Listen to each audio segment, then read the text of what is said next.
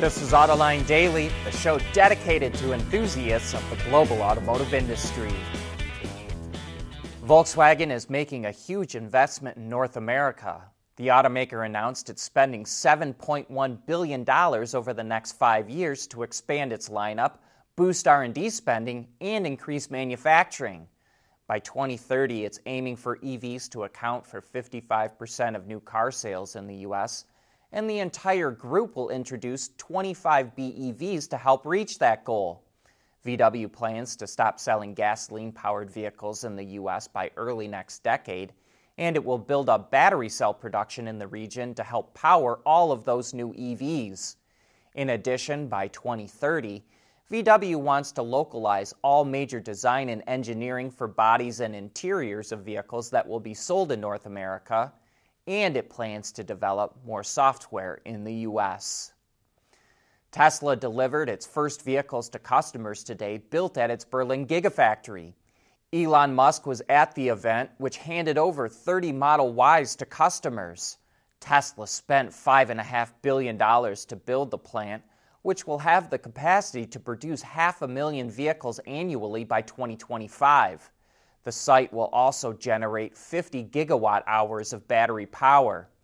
With the plant now coming online, Tesla won't have to ship vehicles made at its Shanghai factory to Europe, which will allow it to focus on boosting sales in China. Bridgestone is looking to become more than just a tire company and wants to get into mobility services. Last month, it partnered with Spanish startup Scoobic to provide it with tires, maintenance, and telematics for its last mile electric vehicles. And now Bridgestone is investing in autonomous vehicle startup May Mobility, but it didn't say how much. As part of the deal, May Mobility will integrate Bridgestone's predictive tire centric and fleet management technologies into its vehicles to help reduce cost of ownership. And Bridgestone will provide service and maintenance for May Mobility's autonomous vehicles through its network of 2,200 service centers in the U.S.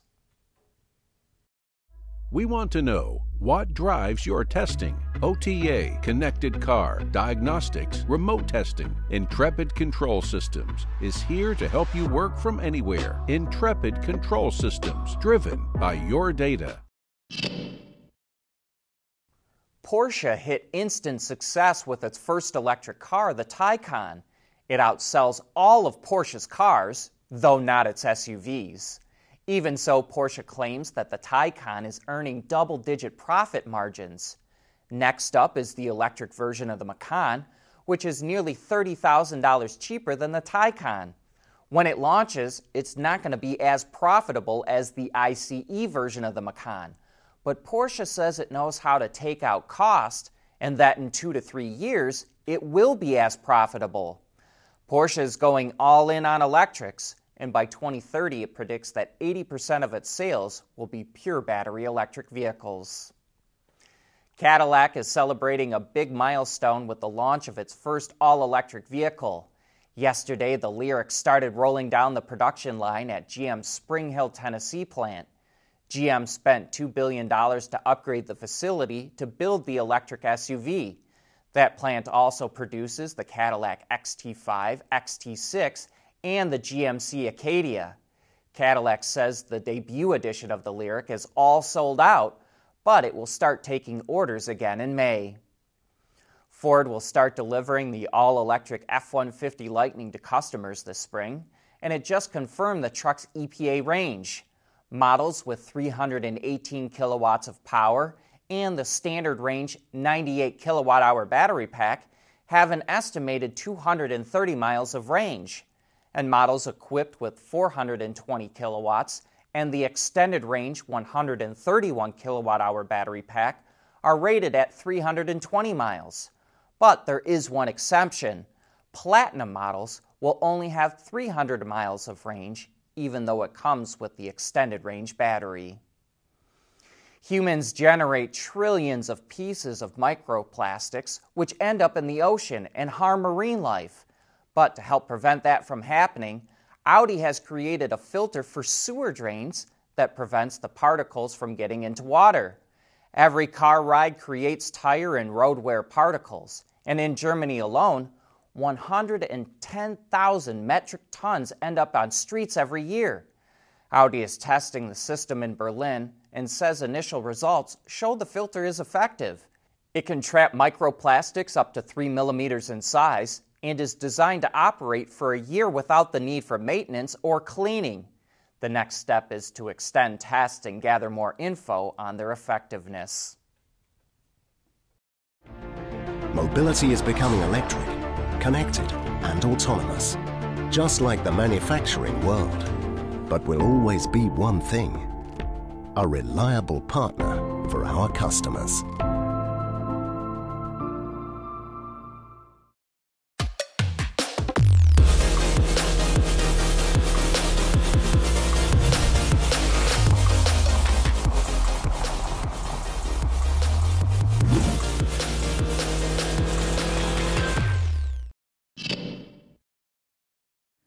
Volvo has another vehicle that's hitting dealer lots in North America, like the XC60 Recharge Extended Range that we reported on yesterday.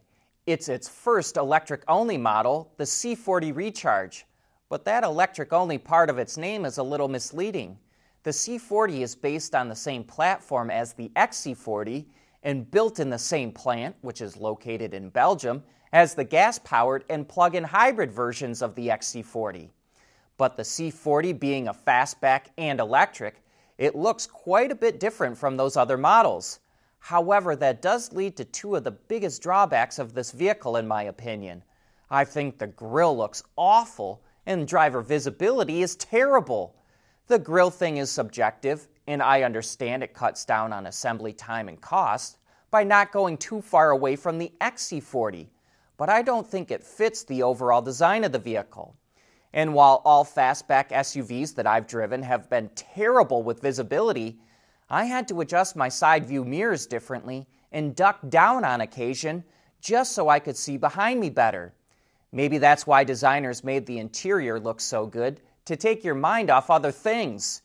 The vehicle is completely leather free, which is a first for Volvo, and I really like this two tone black and blue combination. It really was eye catching, and these pictures do not do it justice. The body and chassis are another highlight of the C40. The suspension is a bit on the stiff side for an SUV, but the whole package feels very tight, and there's no rattles or things vibrating around in the C40. And with 402 horsepower on tap, there's plenty of get up and go. It'll do 0 to 60 in 4.7 seconds and it will plant you into the back of your seat if you punch it anywhere between 15 and 45 miles per hour. One interesting aspect to the C40 is that there's only one additional regen braking mode and no drive modes. Volvo says its customers are the kind of people that set it and forget it. I'll be interested to see if that stays that way. Now let's get to battery and range.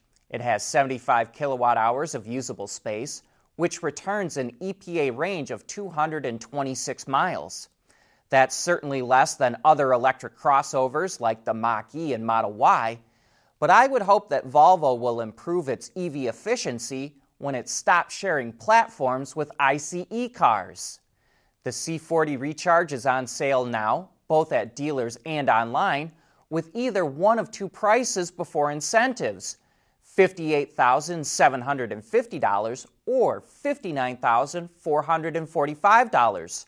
There's only one option for the C40, and that's metallic paint, which accounts for the price difference. Everything else comes standard. And speaking of new models, Lotus is coming out with a version of the Emira that it says has, quote, the world's most powerful four cylinder engine. It's a turbocharged unit plucked from AMG's parts bin and custom tuned, including a bespoke exhaust system for the Emira First Edition. It makes over 350 horsepower and sends all that power through an 8 speed DCT with paddle shifters, a first for Lotus. Pricing for the Emira First Edition starts at about £72,000 in the UK and nearly $86,000 in the US. But that brings us to the end of today's show. Thanks for tuning in, and we'll be right back here again tomorrow.